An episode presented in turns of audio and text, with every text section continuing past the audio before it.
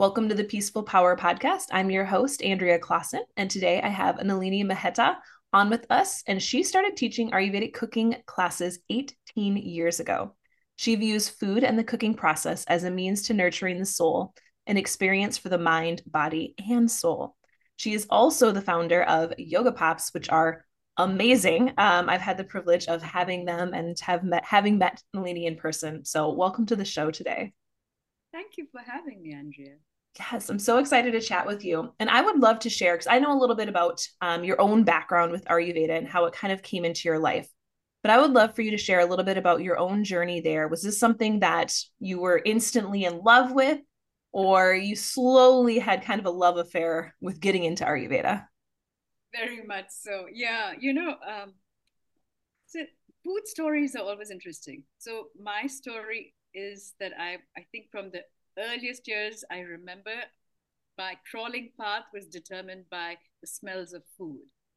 So I know that I loved food all my life, but it was definitely as a rebel that I was towards the not healthy food altogether. I did not want to have because my parents were super healthy and I was definitely not looking to be like them. So I would go out after any time I could go and get some street food, I would do that. Despite my mom's trying very hard to rein me in, I would do exactly the opposite. And I think, you know, I always wanted to have a restaurant and I wanted to have a boutique. Fashion and food were like my, an obsession for me all my life. And I think more um, in the years of my adult, early adulthood, my first shock was when I lost my dad um, at a very early age. I was 21 or 22, and he was perfectly healthy, had a super regimented lifestyle. Um, just passed away one day from a heart attack, and I was like, that's just not right. You know, I was angry. I was really angry that there, there's somebody who's maintained that health profile like one should, you know, and I said, this is obviously not working. Yeah. I'm not going to do this is my whole point. Eat well, enjoy life. That's the way one should live. And so I ate everything because remember I was an adult now, so I could do what I wanted. So I traveled the world. I ate what I wanted to. Um, I put on a lot of weight. I did not care because I was I was angry. I was truly angry. And I think um, I I moved myself from my culture so strongly, and I moved to Australia. I was working in fashion, and life seemed really good. Um, my mother was at that point five years from that period. Uh, living in India in, in our hometown. And at, just suddenly, just like that, she was diagnosed with cancer. Mm. That shifted something. I was like, this, this, this is just not because we were all in different continents now. My sisters and I, and uh, you know, mother was living in India, and so I moved back from Australia to India, thinking that I need to be with her and really figure this out. Why? You know, you question your life makes you question yourself so much and that why didn't have an answer and then i you know was living this small town where i hadn't grown up i had no friends and this lady who was recovering from chemotherapy at that point is all chirpy and and happy and she's an artist so she is now you know painting like there's no tomorrow like she almost took cancer as a gift as in she has limited time she's going to live it up mm. And she took to Ayurveda. And that's how my journey began. I was just amazed at her just walking the talk. There was she was a very practical person. No not much talk period. You know, just paint, have cook, uh, stitch. She used to stitch all our clothes, and she just passed away. You know, after six years of that journey. But in that period of I was so inspired by her following Ayurveda at that point. That's how I was introduced to it. And just seeing the way she lived her life with so much quality and so much um, happiness and joy that it was clear to me that you can be a rebel and you can do things that make you feel not so good at the end of the day, or you know that, okay, life is limited. It's kind of true for all of our lives, but we don't recognize it. And you live it so fully. And so that shifted and started my own journey with Ayurveda. I was, of course, a foodie, so I started really taking to the food aspect of food of Ayurveda, and that's how I began in Ayurveda. I moved back to uh, New York after she passed away. I had moved um, a few years while she was in remission, but then, um, you know, living in New York, uh, I had this great opportunity to work with Ayurveda at the first culinary uh, alternative school called the Natural Gourmet. It is an amazing school that has all these vegan chefs coming out that make the best, uh, really cutting edge vegetarian, vegan foods.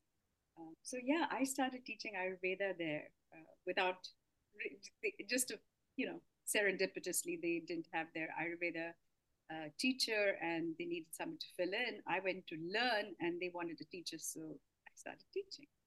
Wow, wow! And you still teach Ayurvedic cooking classes to this day. That is really my happy space. Yeah, I love cooking. I love eating, and I just enjoy the fun that comes through the kitchen. Mm, I love that. If people are listening, because I have not had, um, I don't think I've had any Ayurvedic cooking lessons or tips even on the show. So I would love for you to kind of, if people are kind of new to that way of lifestyle, maybe it seems daunting. They're like, what does that mean? Like cooking in an Ayurvedic way. Can you kind of break down what are some of maybe the backbones or principles of cooking in an Ayurvedic way? Sure. I think, you know, it's almost like learning a new language. Ayurveda is such a beautiful language. It, it actually has just five alphabets. If you understand the elements in nature and use them as your alphabets, you can string these alphabets together to make beautiful sentences. So it's it seems really complex uh, and sometimes woo woo, but it's actually such a pure science that if you understand the understand how these elements work together, in terms of seasonality, in terms of your own makeup, your unique makeup, and how you connect with nature and, and your relationships in your life, you know, whether it's your work, whether it's your uh, partner or, or family.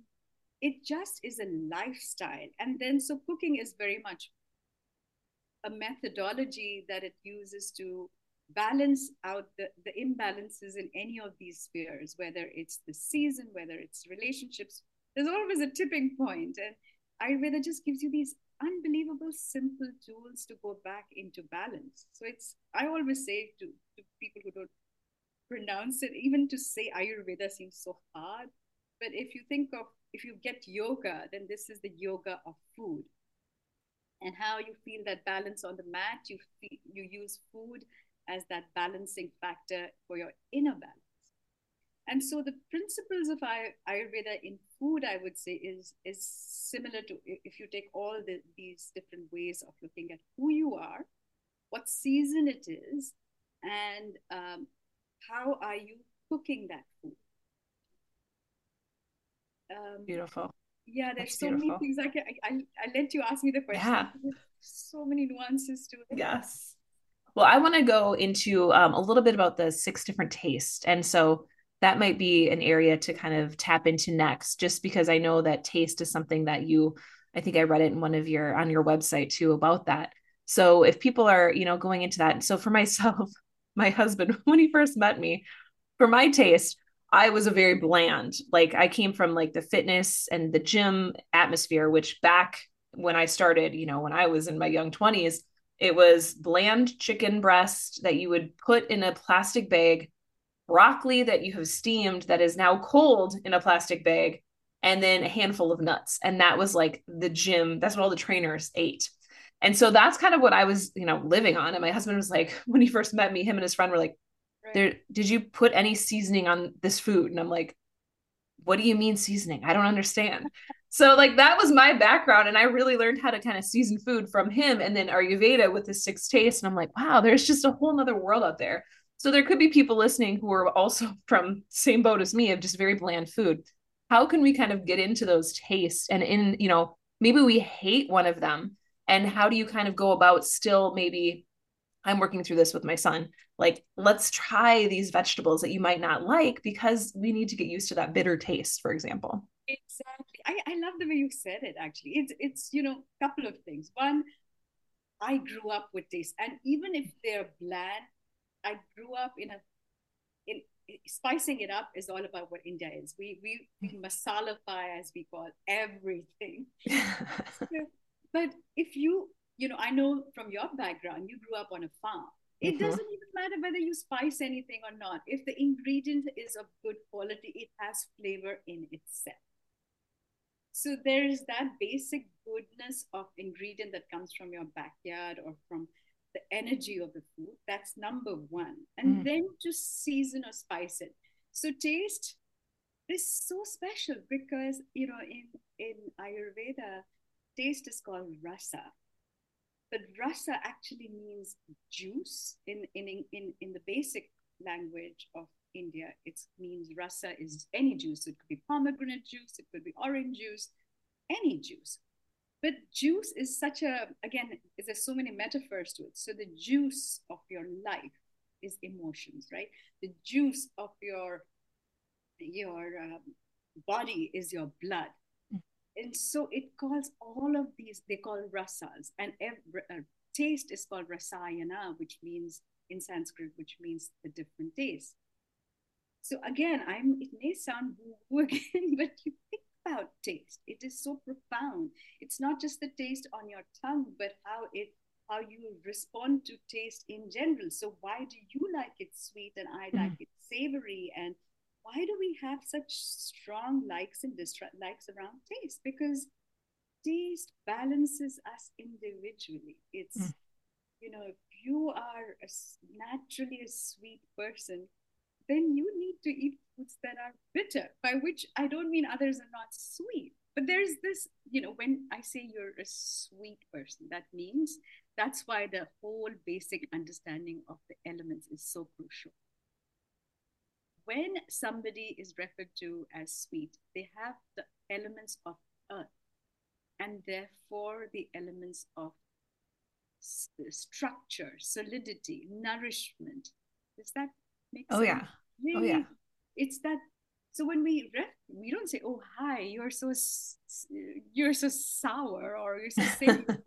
you do say you're so hot. You see the taste. You do refer to something. Oh my God, calm down, cool down, take, take that anger down a notch. Or that sweetness is that quality of groundedness, of, uh, of nourishment. And so, if you are of that, if that really is a dominant piece of who you are, if you really just naturally gravitate to first saving everybody else before you save yourself, that means you're a kapha personality.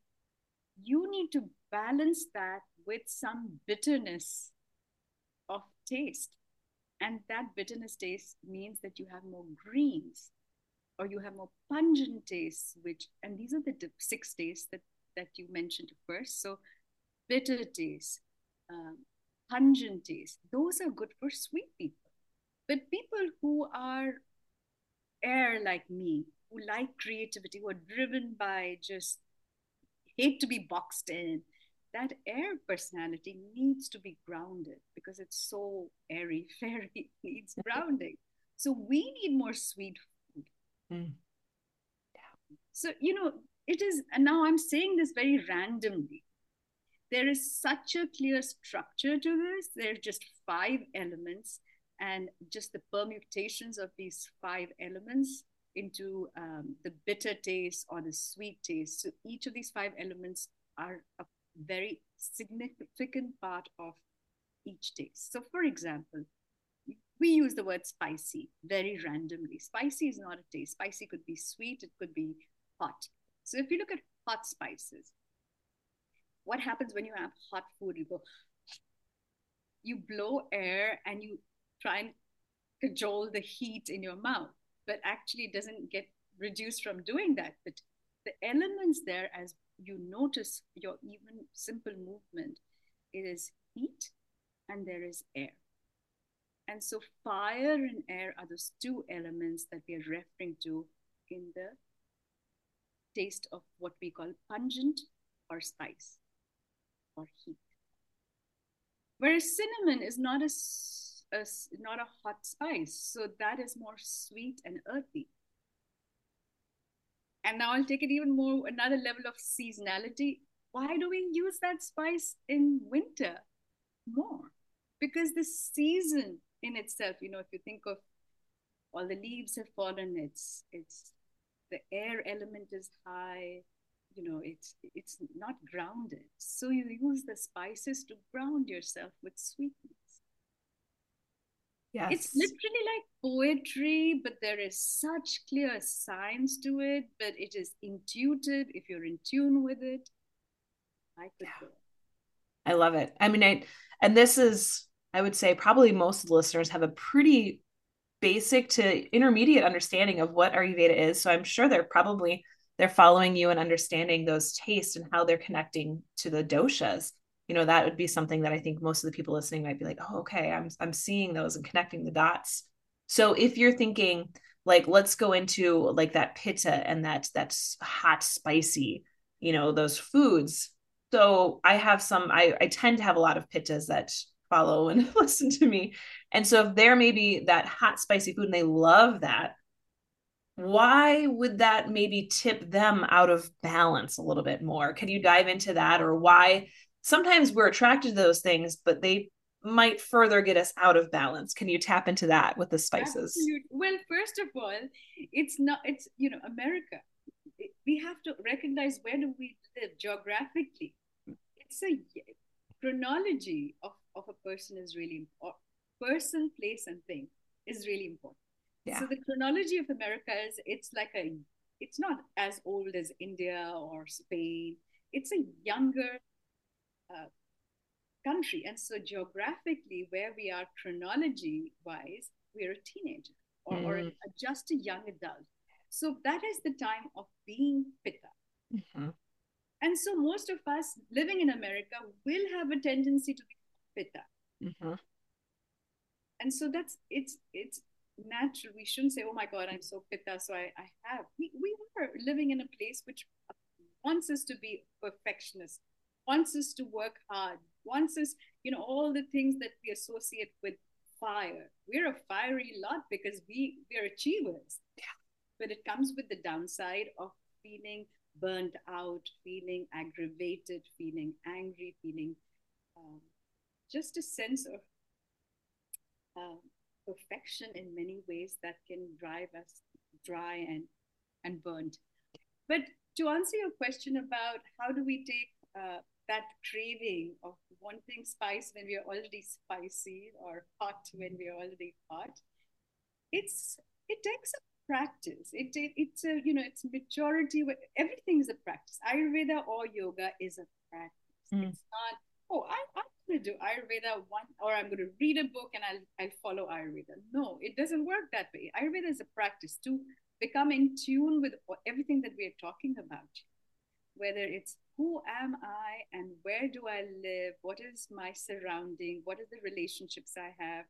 All of that makes up who we are. So, getting to understand um, your nature in relationship to, to where you live is really important. And so once you get in tune with yourself, whether it's through the lifestyle you live, whether it's the food you eat, everything is part of, of that. I think biggest problem with us pittas, and I'm not so pitta, I'm more vata, which is the air personality. So I'm vata pitta, as pitta is my secondary dosha, is that we are always feeling guilty about what we're doing. Mm. It's okay. It's okay if you have spice. It's it's what you want that day. So we all have natural tendencies or cravings. But soon when you become it's almost like playing a game and you know that if you roll the dice, you'll either go up or you're gonna go down. It's happening anyway, and it's okay as long as you know what the rules of the game are. Mm-hmm. Yeah. So that you don't feel guilty I think it's more about that. It's about we as perfectionists, as pittas tend to be, will tend to beat themselves. Oh my God, I shouldn't be eating this. It's not about.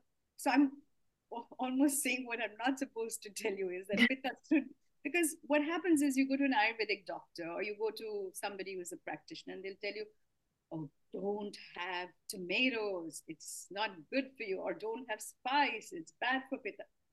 Yes, that is true. That's just the rules of the game. Now you play the game and have fun. Mm. You know, so again, to your point earlier about, you know, um, as you even teach your kids what to eat or not to eat, just becoming more aware that, okay, you're going to see how you feel. Are you making friends with that spice and, or is it just not working well for you? You know, mm. you make friendships like that. You, you first have to introduce yourself and then you have to see if you can build a relationship with that. Sometimes these relationships are lifelong and sometimes they are one and goodbye. Mm. Mm. I love that. That is great advice. And the, I mean, and just having that in the stages of life. Cause sometimes, you know, I've had people who are like, I could do that great in my 20s and 30s and then now 40s. Nope, it's a no go for me now. I can't digest it or like it's causing me to have heartburn and this came out of nowhere. So I love yeah, that you, sure. you know, it it's not always a lifelong like set like this is this is it. And I also love that you said that about, you know, here if I'm a pit, I should never have XYZ because that's usually not realistic for most people. And what do people do if you say you can never have this? Yeah. That's all they want. That's all you think about is consuming to you, which then defeats the whole purpose of Ayurveda. So I think that's wonderful advice as well. And you just kind of have to know like what works for you and for this day. And like if you still have your menstrual cycle, like I even say breaking it down to the cycle, because sometimes some phases in your cycle, you're like, hey, I'm constipated. I can't be having these dry foods right before I bleed because I'm really constipated, whatever that looks like. Yeah. And I think the same is true even for, let's say, our obsession with oh my god we have to have only organic food it's only mm. you're going to feel if you're going to feel guilty about the about having something or not having something or must have something that so it, ayurveda is so about how you're feeling in the mind and it doesn't matter what the ingredient or what the perfect situation is but if it's not going to work for you if you're going to feel challenged or guilty or pushed or just not in sync with what you're doing. Yeah. Yeah. At a, at a basic level, I think what Ayurveda is, or all of yoga and Ayurveda, is that we are just a vibration. And if that vibration is, is feeling chaotic or not in sync, nothing will work. Mm. Mm. Well, I want to kind of make sure we tap into the the yoga pops because that is something that I know, you know, when we were talking when we met, you know, in person and how you were kind of reluctant to kind of put it out there and, you know, a dried food versus going into the cooking class and having it fresh. So can you kind of share a little bit about, you know, that whole process? So if someone's listening, they're like, wow, how do you get something from a product that in your kitchen you created and now people were demanding it? And then how do I get this out into the world? Yeah, you know, I have, I still, it's, you know, life is again such a journey, such a game. Um, I always loved to cook, and that was my passion. So, and over a period of time, I think it also took a level where, you know, food is spiritual. You know, in every culture, food is offered to the divine. Food is such a language of love. And how can I um, you know, I saw part of Ayurveda is don't cook when you're angry. And I would say this in my classes: the days you're angry, go out and eat, because that's probably the day you know you don't know what how the chef is feeling anyway. So eat out. That's the day you want to eat. If you're angry or tired, you do that. And then I realized, you know, I used to live in San Francisco and I'd go through those alleyways where all the chefs or all the cooks are sitting outside the kitchen folks, the only place they get to sit is in the alleyways and smoke on, on garbage bins. And it was just so wrong. I just felt so, oh my God, this these are the folks who are cooking for us. And this this is the only respite or place of relaxation they have. Mm-hmm. And how can that food serve us well? So this became a driving force for me is how can we bring the happiness of chefs front and center while we care about organic and, and grass fed and we don't care about how they're feeling. So I've, I've got a James Beard grant program where uh, as women chefs to see if we, I wanted to start a restaurant. I didn't want to start a restaurant unless I can fix the kitchen culture. And so we started doing Ayurveda pop up dinners to highlight that we have to care about the, the happiness of our chefs and the people who are cooking for us. Because if the energy in the kitchen is not right Ayurvedically, it's not going to serve you well. Think about it. The person who's putting it on your plate is feeling challenged by life. So that's when we were doing these dinners here in Minneapolis, Ayurveda pop up dinners, and we continue to do them uh, every quarter or so. Uh, but Yoga Pops has taken up a lot of my time. so these dinners, we would serve them as a bar snack. Mm. And people were like, can we take this in a takeout container? Okay. sure. And then my mentor from the James Beard program was like, why can't you package these? Mm-hmm. And I was obsessed with, oh, you, any packaged food is bad food because it's packaged, it's sitting on the shelf for so long. But this is a water lily seed, which has been used in Ayurveda as medicine, which has a year long shelf life. And you don't need preservatives. And we were just, people were taking out in containers. I don't know how long they kept it for, but clearly probably not long they're the very good thank you that's right and so you know we've just i i took her advice at that point and said okay maybe we can package it i can't see there's anything wrong in it and it is such a you know you can reach people through a pop-up dinner or through cooking classes or through uh, i do online cooking classes as well to to a certain extent to do not. But how many people cook? We all need time to snack. We all need something that's healthy. Especially, let's say you've done that yoga class class or that gym session that you were talking about earlier, and you got something that was healthy versus okay, I'm so ha- hungry that I'm either going to get hungry and lose it, or I'll get grab something from a, a deli or even a gas station that's going to serve not serve me so well. So this was just a vehicle to bring Ayurveda to a bigger population. that's what my end goal was. And also to make sure that the, the basis of Ayurveda, which is that all the entire sourcing of that product, right from the farmer to the person who's putting it on your plate, has thoughtfully been done. So our mantra is mindfully munching, so that we care for. So part of our profits go towards the farmers' children for education and also towards the wellness of chefs. I love that. And if people want to purchase this, where can they kind of find the yoga pops? So, you know, we created this 20 years ago. I was like, how do I take the wisdom of my culture back to where I live, which is America? The route to India was that journey to take um, folks from here to there without actually having to leave Minnesota. the website's called Route to India, and it has my cooking classes, it has our pop up dinners, it has all these things that I truly believe in, which is meditation, yoga, uh, all the offerings that I have, and Yoga Pops is a big part. Mm, I love it. Love it. To India.com. Perfect. And I highly recommend. I've had them and they are delicious. I'm going to order some more for myself during the postpartum phase. So Well, I would love to know um, where else can people connect with you on social media? Where do you like to hang out? Um, and where can people find you there? I I'm on all well, not TikTok, but I, I wish I could do more, but it just does take up so much of our, our time. Uh, so I'm not so great as you are, Andrea, on, on social media, but I, my uh, handle is Ayurveda with Nalini as well as yoga pops, yoga underscore pops. Perfect. And I'll put both of those in the show notes if people want to connect with her and um, chat a little bit deeper. And I look forward to going to one of your cooking classes someday. That is definitely on my list to, sure. to come in. Um, I would love to know then finally one last question. I always like to throw out a weekly challenge. And then when I have a guest on, I have you throw out the challenge to everyone. So, what would you like everyone to try this week? So, it's the season of, of winter here in Minnesota and for most part of America, I would say start by a routine of um, soaking some almonds before sleeping and having them first thing in the morning, since that's what what, what I'm doing. Love that.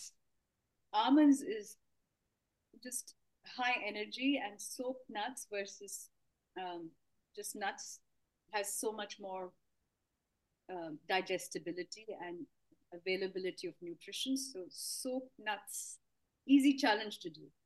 Perfect. And then do you have to take the skin off for all my pittas who are listening who are like, how many should I take the skin off? All the skin off.